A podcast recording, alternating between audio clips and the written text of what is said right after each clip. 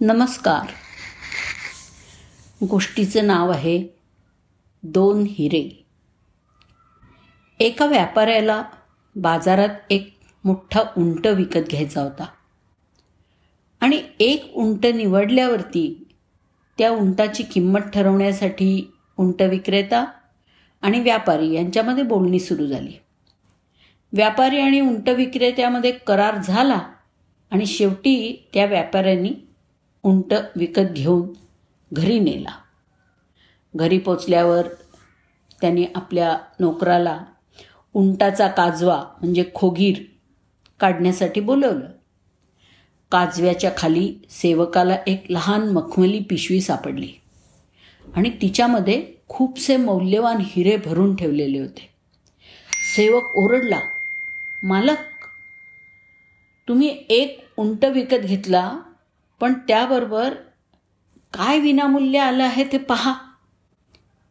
व्यापारी पण आश्चर्यचकित झाला. त्यानं आपल्या नोकराच्या हातात हिरे पाहिले. ते सूर्यप्रकाशामध्ये आणखी चमकत होते. व्यापारी म्हणाला मी उंट खरेदी केला आहे हिरे नाही. मी ते लगेचच परत करायला हवेत. नोकर मनात विचार करत होता माझा मालक किती मूर्ख आहे. तो म्हणाला मालक कशाला? आपल्याला काय सापडलंय हे कुणालाही कळणार नाही. पण व्यापाऱ्यांनी त्याचं ऐकलं नाही आणि ताबडतोब तो नोकरासह बाजारपेठेत पोचला आणि मखमलीची ती पिशवी त्या दुकानदाराला परत केली. उंट विक्रेता खूप खुश झाला. म्हणाला मी विसरलोच होतो की माझे मौल्यवान हिरे त्या काजव्याखाली लपवले होते. आता आपण बक्षीस म्हणून कोणताही एक हिरा निवडा. त्यावर व्यापारी म्हणाला मी उंटासाठी योग्य किंमत दिलेली आहे. म्हणून मला कोणत्याही भेटवस्तू किंवा बक्षिसाची आवश्यकता नाही. जितका व्यापारी नकार देत होता तितकाच उंट विकणारा आग्रह धरत होता. शेवटी व्यापारी हसला आणि म्हणाला खरं तर मी थैली परत आणण्याचा निर्णय घेतला तेव्हा मी दोन मौल्यवान हिरे आधीच माझ्याकडे ठेवले होते. ह्या कबुली जबाबानंतर उंट विक्रेता खूपच चिडला आणि त्यांनी थैली रिकामी केली आणि त्यातले हिरे मोजले.